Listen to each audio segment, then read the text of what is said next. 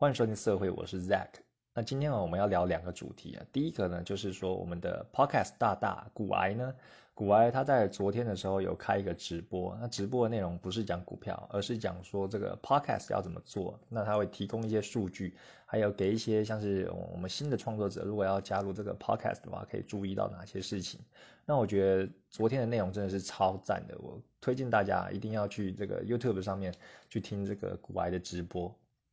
那我觉得股癌他呃，从创立这个股癌讲股市财经的频道以来呢，受到非常多的回响。那我觉得他真的是非常的佛心啊，可以把这个资讯就是公布出来，然后让大家可以做一个参考。因为像这种呃股市投资相关的资讯呢，在外面其实都是要收费的，那费用也很高。那股癌愿意这样子呃跟大家讲，我觉得真的是非常棒，对我这种股市菜鸡呢也是非常有帮助。那他也说啊，他的目标啊其实是想要掌握一个话语权，就是说在财经这个这个相关的呃方面呢，能够有有一席之地啊、呃，讲话可以有人听啊。那他为了要做到这个呢，要做大就必须做免费的内容，那这样子无私的提供，那让我们这些啊、呃、股市菜鸡或股市新手，可能对于呃，这种财经知识一窍不通的话，你听了他的，你听了他的这个 podcast 呢，你可以了解到一些，呃，他的思考逻辑以及脉络，那可以避免你走到一些冤枉路啊。就是说你在里面听的话，你不见得可以赚赚大钱，但是你一定可以避掉一些雷啊、哦，一些陷阱。那这些显而易见的陷阱呢，你避开之后，你的文你就不会缴那么多学费，然后就可以慢慢建立你的资产配置。那昨天聊的呢？呃，不是股市，而是聊这个 podcast。那我这样听，听起来也是非常非常的有料，非常有有有收获。那我这边就跟大家分享一下，对我个人有帮助的啊，还有我的一些心得。那其实他们昨天聊到的呢，呃，我自己听起来也是跟我有很多的相似之处啊，像是呃，他们有说到，股外有说，就是你做 podcast 的话，不要因为钱而加入啊，你不要因为这个地方赚钱而来加入，因为你这样子的心态呢是赚不到钱的。你反而是要找一个你真的有兴趣的主题、哦、去做切入，然后你才会有共鸣嘛。因为你讲话，你讲自己喜欢的东西就有灵魂、哦、你有没有灵魂，你的听众他其实是听得出来的，他觉得、呃、会觉得说嗯，你讲话的话如果是这种机械式的讲一个你不熟的东西，他是不会买单的。那另外呢，我就回想到我自己啊，像我自己在做 podcast 的话，我的动机其实就不是为钱了、啊，我的动机其实就主要就有两个，第一个是我练我的口条，那因为我去年九月开始育婴留职嘛，那远离了职场之后呢，我大部分的时间都在带小孩，所以我觉得自己讲话要退回到原始人的等级啊，讲话都讲不出个所以然，所以我想借由这个 podcast 来让我练习啊、呃、如何讲话讲得比较顺一点。那另外呢，呃，我第二点就是做这个，我也是想要找我自己的同温层啊。因为呃我的兴趣啊，或是然后我喜欢做的事情，我在网络上好像都比较呃没有人没有人喜欢，就是没有找到同好。我喜欢借由这个 podcast 让大家可以更认识我，然后可以呃有相同的兴趣也可以互相交流。那其实呢，昨天的这个节目啊，除了直播之外，他们也有跟那个台通 call in， 就是台通也是另外一个非常大的 podcaster， 他们就是台湾通勤第一品牌啊，也跟他们连线。那他也说得很好，就是说你在经营这个 podcast 的时候，你可以把它当成一个 blog 去写哦，你不要压力那么大。就是说像我现在这样子每天日更嘛，可能有些人都会觉得说哦太累了太麻烦了，那你可以把它当成是一种心情日记。然后像我就把它当成把这个我自己做的 podcast 当成一种我的语音日记，来记录我成为色情会师之路上的点点滴滴。那你也可以用这样的角度去做参考，你可能呃不一定要每天，就一个礼拜可能录个一两集，或者说几个礼拜，或甚至一个月你发个一集，那讲你的深入的一些观察点，我觉得这样子都还蛮有市场的。那另外呢，昨天的内容他有提到说、呃、我们做 podcast 的话，你不要打逐字稿啊、呃，因为你打逐字稿这样子跟着念的话啊、呃，跟着念的话，你就是听起来就像个机器人嘛。那其实听众他喜欢听的就是一种陪伴，一种聊天的感觉。那这也是跟我之前前几集有讲到的内容是差不多的啊。我也是没有打逐字稿，我就是提关键字，然后其他的就临场发挥了。大概有一个思考脉络，说大概要讲什么，那剩下来就是在临场的时候去做反应。那这是我看到几个呃。方向跟我差不多一致的这种感觉。那另外我想分享的是说，它有一些啊，昨天听的有些内容呢，是对我来说是非常高的含金量啊，我可以学习的。那像是古埃就有说，我们这个 podcast 啊，它目前是没有演算法，所以你新节目啊，那触及率就非常的难扩散出去啊，很难找到你的听众啊。那有几个方法可以改善，第一个就是如果你要进场的话，进场的时间啊，进场的那个策略很重要。第一个就是说，你可能要做 podcast 的时候，你就是之前要有一个粉丝专呃粉丝专业。比如说你在 I G 有一个粉专，或者说你在其他的社群平台上本来就有粉专的，那粉专的人数呢，可能几千几万人这样子。那如果你在做 podcast 这个、呃、这个领域，你跨入之后呢，你就可以自带一波流量，那那个流量呢就可以让你挤到那个 podcast 排名的前几名。那这个是一个呃一个可以让你的节目被看到的一个方法。那另外一个呢，呃，他就是说你也可以买广告，像是你可以跟呃现在目前前几大的 podcast 啊、呃，不一定要第一名啊，第一名可能费用太高了，就是大概呃前十名，呃，你可以跟他们买广告，那、啊、借由这个 podcast 呢来宣传你的 podcast， 那也可以把他的呃听众呢一部分就导入你自己做的节目之中啊，这是两个方法。那对我来说呢，我觉得我自己做的 podcast 比较像是心情记录啊，那。我本身也没有经营什么粉专，因为我因为好像也没什么东西好写啊，对我来对我来说，那我我的 podcast 反而比较不像是我的主要呃主要的主要的项目啊、呃，我不是靠这个来赚钱，哎，我也不是呃一定说要把这边做的非常的大，我反而是说呃借由 podcast 让听众啊可以导流到我的 Pixiv 还有 Instagram。等等这些平台啊，我放绘画作品的平台，从听觉导入到视觉，这是我自己的策略。那当然，我现在的听众可能也有一些是从这个 Pixiv 或者是 Instagram 那边过来的啊。如果你听得懂中文，我听得听得懂中文，看得懂中文的话，你可能会从那边过来。因为我的绘画，我是希望可以打到全世界啊，就没有隔阂的，所以我的平台上面我都是打英文。哦，打英文。那如果你呃的受众是国外外国人的话，那他必须要听得懂中文才会来 podcast。所以我的呃我的这个主客关系啊有一点不一样。所以我的粉专我没有办法用粉专这个策略啊，我可能也没有预算，也没有买广告这个策略，那我应该怎么办呢？那他有讲到第三个方法就是。呃，你可以把你的 podcast 也放到 YouTube 上面。那为什么要放 YouTube 呢？那跟呃我们听众的使用者习惯也有关系。因为有些人他并不知道 podcast， 或者说 podcast 这一两年来才兴起嘛。那很多人还不习惯使用这个平台，大部分还是会用 YouTube 来看影片、来听东西。那你把你的 podcast 放到 YouTube 上面，就等于说，然后借由这个平台来接触到你的受众。而相对比较容易，因为他们就不用再转换他们的习惯。那这个是我之前没有想到的做法，所以我有考虑、呃、之后、呃、可能这个礼拜再创建一个 YouTube、呃、把我的 podcast 的内容呢放到 YouTube 上面。那这个是古埃讲的、啊、他在节目的开头没多久就讲到这个部分。那我后来听一听听听听听到后面呢，因为他后来跟台通连线嘛，那台通的话古埃就有问他说，哎，他们其实就有一个很大的粉丝专业，那问他说为什么他们也不把自己的内容放到 YouTube 上？那台东的回答就说：“啊，我就怕被骂、啊，因为你放 YouTube 上面，下面的留言呢、啊，通常是比较踊跃的嘛。那等于说，呃，喜欢你的人会给你支持，但是骂你的人也骂得很凶。那像我们这种创作者就不喜欢被骂，就是会看的会不舒服啦。对啊，台东他说啊，我就怕被骂，呃，所以他就。”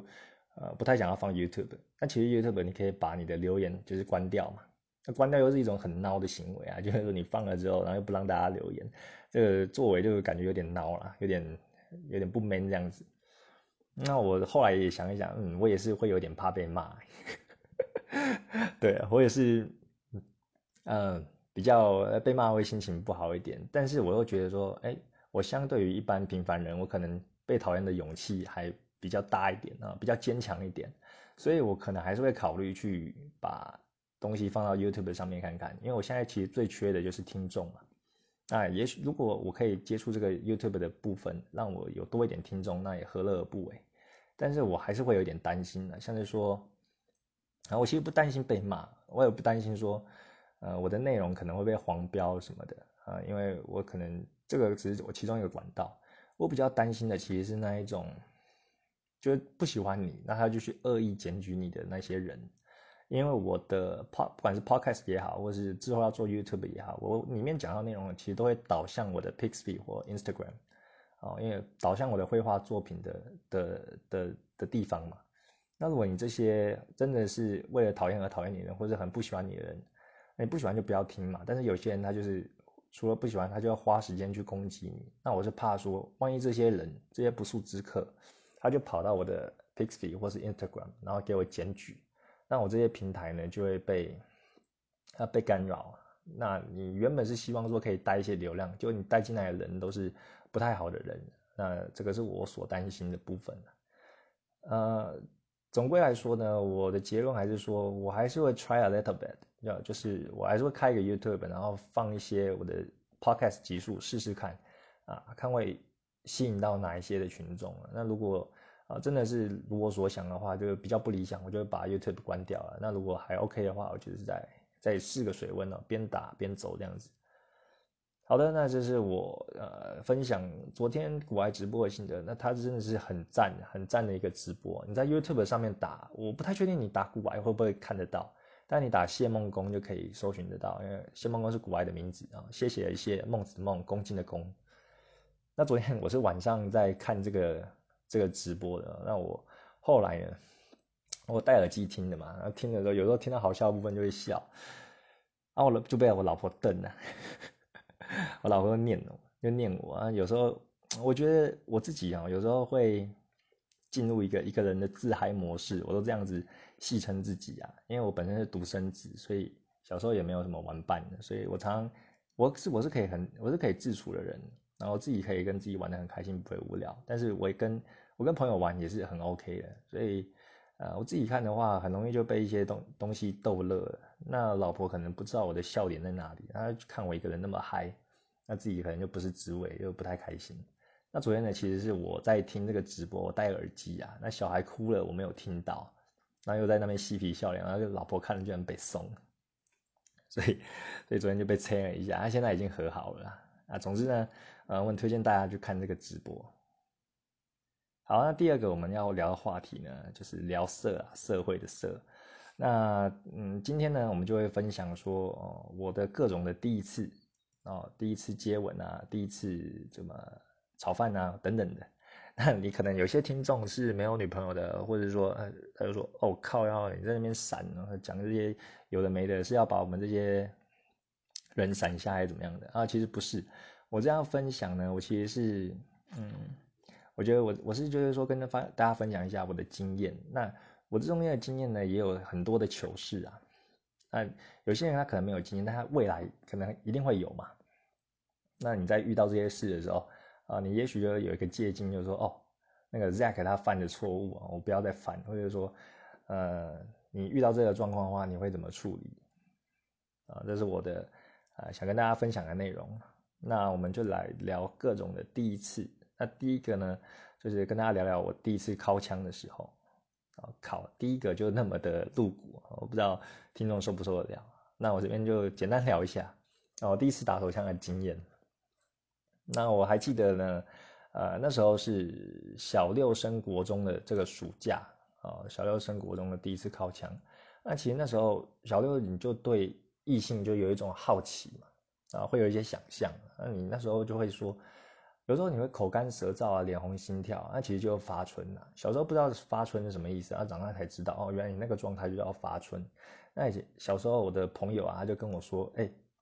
你之后啊自己回家搓自己的小弟弟，然后一直搓一直搓，他就会流出白白的液体。那我朋友这样的贼笑跟我讲，那我那时候听我其实没有太多的感觉，就想说这什么东西啊？那鸡鸡不是小弟弟不就尿尿的地方嘛，然后。什么白白的议题啊？那时候听了就没有很在意啊。那个小六到国中的那个暑假，我记得那个夏天，我有一天就躺在我自己房间的床上、啊、然后阳光洒落进来啊，照照到那个空气中的粉尘啊飘散这样子。然后那时候很炎热，我躺在床上盯着盯着天花板呢，就觉得有点无聊。然后我想到我这个朋友的话，说什么小弟弟搓一搓会有白白的东西跑出来。我那时候就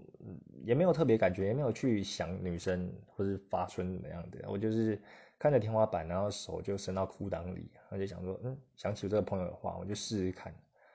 那也没有做什么特别的想象，就在那边放空，一边放空啊，手在下面一直搓这样子。然后结果后来就感觉到一股热流从我的小弟弟的根部，然后那样窜上来，然后我就诶，很像就探索到新大陆这样子，我就看到就有感觉，然后后来就就射出来了，然后就是真看到，哎，真的有白白的东西耶，而且那时候就是很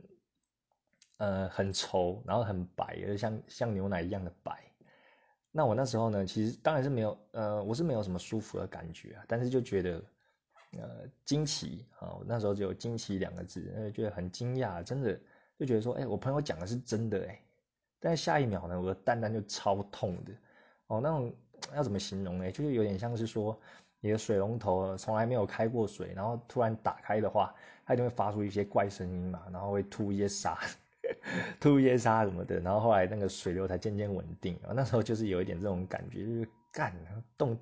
那个蛋蛋从来从来都没有启动过，那精液射出来的时候，第一次就超痛的，我就双腿夹起来，然后后来就就扶着下面、啊，后来就冲一冲就睡着了。然后这是我第一次尻枪的经验，就是没有很理想啊。那后来还有试几次，然后那水龙头就通了，就比较好了。好，那另外我再分享我的呃另一个第一次，就我第一次看 A 片的时候，那那时候也是。国中的啊、呃，好像国一还国二吧，那时候就是对我来说是我的性的那种启蒙的时期啦。那那一年呢，寒假啊，寒假我们全家有去法国玩，那跟着我们一起去呢，还有我的表姐跟表弟啊，我跟我表姐表弟感情蛮好的，就我们相差一岁，因为我独生子嘛，所以小时候就有他们两个玩伴，那他们父母也同意，我们就一起去法国。那那时候我跟表弟呢，呃，就。就走在路上，然后我们会特别注意到，就是呃，法国它有很多的书报摊呢，就林立在这个人行道上面。那书报摊的外观呢是黑色的，那外面就会放一些呃报纸啊、杂志等等的东西。那我跟表弟为什么会注意呢？啊、呃，因为那个书报摊啊，它放的杂志啊，它很多都会放那种类似 Playboy 那种呃很清凉的女郎啊，啊、呃，放在美女杂志在在很显眼的地方、呃，所以我跟表弟其实都。看到的时候，我们都会戏称那个、那个、那个什么，那个书包摊叫做黑左，黑色的左边，因为它的它建筑物是黑色的嘛，然后通常都在人行道靠左侧。那我每次我们两个经过的时候，就变成我们两个的一个暗号，就说：“哎、欸，黑左，黑左，看到了没？”啊，我们就会走稍微比较靠近书包摊一点，然后用眼睛偷瞄啊，希望可以再瞄清楚一点那个杂志上的美女。那那时候我们两个就是对性就充满好奇。那那时候我们待在法国差不多一个月，有一次我们就我们住了许多地方啊。那有一次我们就住在法国比较郊区的地方，呃，我已经忘记是哪里了，反正那是一个 hotel。那附近呢都是山跟跟树哦跟草，然后我们住的房间是有阁楼的。那有一天呢，我们两个啊、呃，我跟表弟就躺在床上在看电视，然后表姐跟妈妈就在楼下煮意大利面。那我们两个就在上面看电视转啊转啊，又突然转到一台，啊，转到一台节目呢，它就是呃有男有女啊，男就是都金发碧眼，应该也是法国人啊，或者外国人，我不知道哪一国。那他就是说在游艇上呢，男生就躺在游艇上，然后女生就背对着他，要坐在男生的弟弟上，在那边抽插。我们那时候看，啊，一开始我跟那个。那个表弟是有说有笑的，我们就在随便乱转了。然后转到那一台的时候，我们两个的人都沉默了，然后眼睛瞪得大大的。啊，像我现在有小孩，我就有那种感觉，就是我我我现在带小孩出去的时候，有时候给他看一些新奇的东西啊，那平常可能会稍微叫一下嘛，哇哇叫一下。那看到一些新的东西，他就会呃很安静，然后眼睛瞪得大大的，你就会知道说他现在正在吸吸收外界的一切，然后把它灌到脑子里面。我那时候在法国的时候就有这种感觉，我跟表弟这样看，然后眼睛瞪大，我们彼此都不说话，就看那个节目的内容。那除了呃刚刚说他们在游艇做爱呢，他们还有演出一些呃，好像那个呃有尺啊，有一把尺在量男星的老二，那个老二我知道那个是老二，但是跟我自己的长得不一样，因为那时候还小嘛，他就觉得哇，人家的小弟弟怎么又大又粗又肥，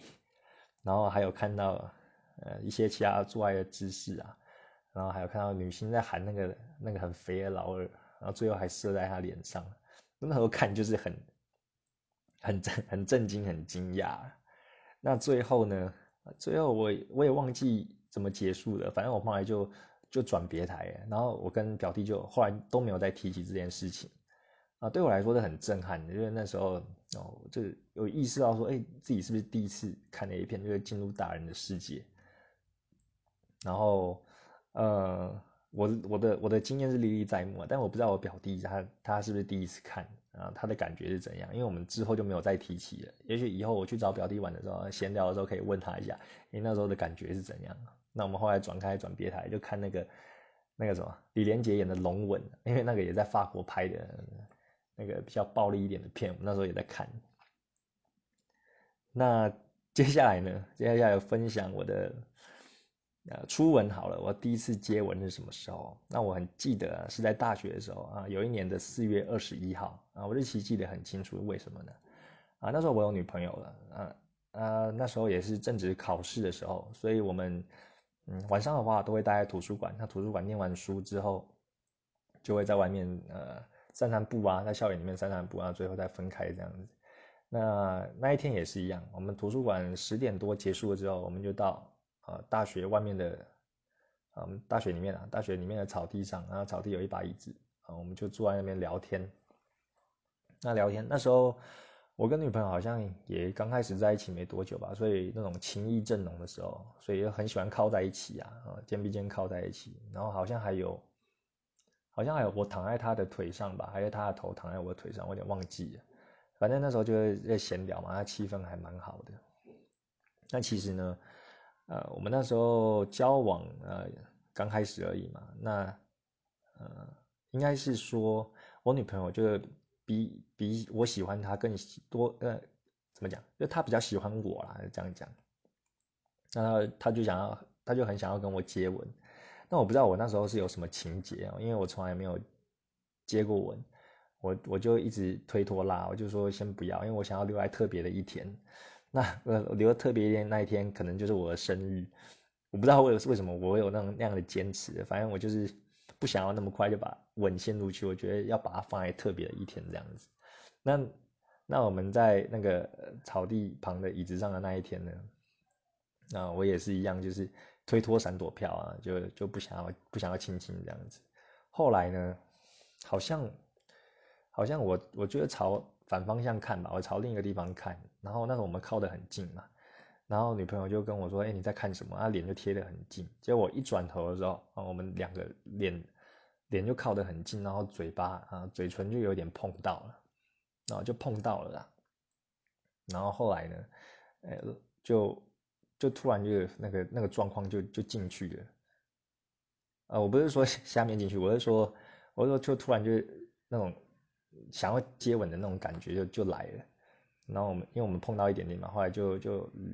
反正就两个嘴唇就就结合在一起了啦，然后亲完之后，我记得很好笑，我女朋友还跟我讲说啊，怎么办？我把你的初吻夺走了，然后你你会不会很生气？因为我想要留到特别一天，她是真的这样讲，她是真的就是感觉到很抱歉，然后有点慌张。那我那时候亲完之后，嗯，我们嘴唇就分开了嘛，我就默默说了一句，对吧？啊，四月二十一号，世界地球日的前一天，还蛮好记的。感觉讲，我现在讲也还有点鸡皮疙瘩。我那时候就是对对于日期可能有一种有一种执着。他、啊、反正后来就是也安慰他说啊，没关系没关系，其实这个就是水到渠成嘛，我也没有一定要留在特别的那一天。那那一天呢，就是我的初吻啊。那所以呃，看了突然突然不知道要讲什么。哦，就是。呃，虽然我的表现就是比较拙、呃、看起来就是纯纯的那种纯纯的爱，但是我自认呢、哦，我的接吻的功力还是不错的、呃、因为我之前就已经被污染了，我看了很多的 A 片了，所以呃，对于那一种啊，怎么接吻啊，怎么有前戏啊，怎么上床啊，其实还略知一二啊，可以可以这样讲。那到后来呢，包括我跟老婆啊，跟老婆就是有亲亲的时候，她她后来就亏我，她就说、欸、我第一次跟你接吻的时候，没有想到你就把舌头伸进来，然后手还摸我胸部。我就想说，哎、欸，这这个我想哇，那要是是太直接了哦，对不起、啊。然后我老婆就想，干你这家伙，我老婆是不会骂脏话、啊，但我我想她的意思就是说，干你这家伙平常那么道貌岸然的样子，然后没想到你这个就是就是兽性大发那样。啊，我我我自己的想法是说，你接吻的话，那当然有感觉来，就是就是变舌吻嘛，那然后就。手就会不由自主的就摸对方啊，就摸对方的胸部啊，这样子对我来说是好像一气呵成，那没有这种分，没有这种顿点的，就是很自然的一套 S O P， 就我的 D N A 就是这样，会这样自动的去执行。好，那没想到可能别人不认不那么认为啊，所以啊，我在这方面可能还是有点太直接了。我可能一开始都一直 say no say no， 但是一旦点燃了，就可能会停停不下来。啊，这是我的我的那个第一次呃我的初吻、啊、跟大家分享。那再来呢，也分享我第一次炒饭的经验。那说实在的，我我对于我第一次炒饭的经验是比较模糊的啊，不是说我不敢讲啊，虽然我现在讲也是有点害羞。你可以听到说我在提到什么做爱啊，什么什么老二啊等等的，我有时候讲话还是会结巴，因为我还是没有熟练到可以直接很很。啊，就很直接明了啊，不带犹豫的这样讲出来。那我第一次炒饭的啊印象，我已经我已经不太有印象，但我大概可以讲说那种感觉，跟大家分享一下啊。其实我自我自己认为，像我刚刚讲的，我 A 片看很多嘛，所以我自己认为我的嗯、呃、那个做爱不会说很很笨，就是不知道要做什么，就还蛮熟练的啊，至少不会插不至少不会插错洞啊。那但是呢，呃，通常女方她都是会第一次都会比较不舒服的啊，甚至会痛，呃，因为女生女生她是比较有代入感的，呃，比较需要引导的，不像我们男生可能是视觉型的动物，马上啊看个杂志啊，上面的清凉的美女就可以硬起来，或者说你比较有想象力的话，你用想的你就可以硬了。那女生不是啊，女生会有时候会比较紧张，所以呃紧张的话，你下面可能就就比较干嘛，然后就做起来就不舒服。那我觉得如果你在听的听众呢，你是还没有跟女生有这个亲密关系的，你未来啊一定会有一天、啊、可能会跟呃女生发生关系，那你你听你就是不要灰心啊、哦、如果你第一次的经验不是很好，你不要灰心，因为这个是啊、呃、很正常的，也发生在我身上，甚至你第一次可能还没有做完，你可能呃小弟弟放到女生的呃进去三分之一，或者说还没有进去在外面，他就觉得痛了，那最后就不了了之。哦，这个都是很很正常的啦，那就多试几次哦，之后多试几次就好啊。也是女生又比较需要引导啊，就是之后再找个灯光美、气氛佳的地方，让她感觉、啊、比较可以卸下心防，比较觉得安全的话，那有安全感的话，你那个水就比较多嘛，或是用一些润滑液会比较好。那像我有时候，呃，你也不要想说就是。呃，第一次做可能女生呃，因为很喜欢你，还是勉为其难跟你做的。但你在做的时候，可能经验就不是很好，因为她可能会痛嘛，所以你们可能只能维持就同一个姿势。那男生也不要想说哇天崩地裂，就我以后是不是呃女生就我就只能用，比如说用传教士跟她做而已，或者还有很多的想要尝试的东西。那其实哦、呃、不是这样啊，不能用第一第一次就打干后面的经验哦，因为。它只是还没有被开发而已，那多试几次了，你慢慢两个身体熟悉了，后面就有很多有趣的事情可以发生。对对，这个是、呃、可以鼓励大家啦，就不用因为第一次这样子哦而沮丧哦。对，好，感觉比卡顿比较多。那最后一个，最后一个我想分享第一我的第一次就是说。啊，第一次得知老婆怀孕的时候的那种感觉。那老婆呢，她其实在前年怀孕的嘛。那那个时候的我的状态呢，我觉得男生啊、呃，男生可能大部分啊，不能说全部，大部分的想法其实对小孩都不太有想法，感觉小孩对我们来说就可有可无。那女生呢，可能会比较有那种希望可以共组一个家庭，希望可以有有小孩子的那种感觉，会稍微的比男生强烈一点吧，可以这样讲。那我自己我自己当时的情况是说，嗯，我我其实没有说特别想要小孩，但我也没有想说不要有，那只是说，哎，至少可能结婚之后前两三年，呃，我想要跟老婆这样小两口舒服快乐的过日子。那小孩的话之后再说。那一方面也可能跟经济有考量了。但我前年那个时候的状态啊，其实说，嗯，如果真的要有的话，那也没关系啊，呃。那如果没有没有要，那也没有，就是没有特别没有，就这样嘛，啊，没有一个没有一个主见呐，啊，但是可有可无这样子。那所以呢，呃，那时候做那时候那时候炒饭的时候也没有特别的去避。没有带保险套啊，就是有的话呃顺其自然，有的话就有啊，没有的话就没有。那后来就有了，然后后来我们就是有一次没有带套啊炒饭，后来就有了。那我老婆属于体质比较敏感的，她就会，她那时候就还没有验的时候啊，或还没有去给医生看，她就觉得有了。那我自己是有点不以为然，我就觉得说，我们才不是好像才上礼拜还上到礼拜住而已嘛，那怎么可能会那么快？那至少要让他有一个酝酿嘛，至少半个月还是怎样的，然后才会比较确定。那我那时候老婆她还有她就很确信就是自己有了，然后后来就买了验孕棒来验。她验的时候也是两条啊，但是第二条就是非常非常的浅，那几乎看不到，就有点半信半疑。到底是我觉得你不要太紧张啊，才刚开始怎么可能会有啊？你可能过几天验来会比较准吧。那到后来我们去给医生看啊，医生后来。啊，做一些检查，终于确定的是有了。那我那时候其实还有点不相信，那直到医生跟我说啊，你的老婆真的怀孕了，他也跟我说了三次，只差没有丢笔，我那时候才比较确定哦，那真的是有了。那有了，我当然是也是表现得很开心的，呃，很开心的样子。那，呃，我觉得呃那时候才比较，诶。心就比较定下来，就说哦，一个不确定的事终于已经确定了。因为我之前可能没有表现的很开心，或是不以为然的，其实是因为，呃，我对于还没有确定的事情比较情绪起伏不会那么大啦，就觉得说，哎，我如果一开始老婆说有，我就跟着跟着，哎，跟着瞎起哄，跟着高兴的话，啊，到时候如果没有啊，不是看起来像白痴嘛。那后来是有了，我当然是，我当然是很开心，但是我那个情绪的酝酿还没有那么满，就是没有那么夸，没有那么夸张，没有那么戏剧化。那其实我觉得男生就是这样子，因为其实女生就是生小孩，然后孩子在她肚子里嘛，所以她的感受是非常的深刻，一个生命在身体里面长大。那男生的话就是在旁边啊，看有什么需要协助的地方啊，尽量提供啊。那直到我觉得是直到说孩子孩子诞生的那一个刹那。父亲啊、呃，这个我们做爸爸的才会有意识到说啊，孩子真的诞生了，我真的是要做一个爸爸，那时候才会、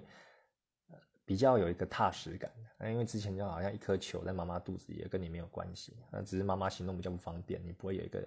呃、第三个生命在在外面乱窜的那种感觉。对，这个是我那时候第一次听到老婆怀孕大概的啊、呃、这个想法跟大家分享。那以上呢就是我，呃，跟今天跟大家分享的话题。那我也是鼓励大家，就是说，哎，像你听到我这些很多的第一次啊，第一次靠枪啊，第一次看 A 片，第一次接吻，第一次做爱，第一次有小孩等等的，哦，其实很多状况都是你可能会规划好当下要怎么发生，但是其实都不会照你的状况发生的。那也会有一些很鸟的状况。那我鼓励大家，就是在这个时候你就不用灰心啊、呃，因为人生就是这样，就充满了各种大小的变化。那今天就是我要分享的内容。那如果你有你也有一些第一次有趣的经验呢，想要分享，也可以留言给我，或者是说我们第一个话题啊，你在听这个，带到第一个话题也超转的超硬的啊，你听到这些 podcast 啊，有一些相关的问题啊，你可以你可以，我觉得你建议你就直接去看那个古玩他直播的那个节目啊，那不然的话，你看完了，如果你还有什么问题，或者你是想要跟我留言的话，你也可以在下面留言。那别忘了帮我点个星星。今天的内容就到这边咯，拜拜。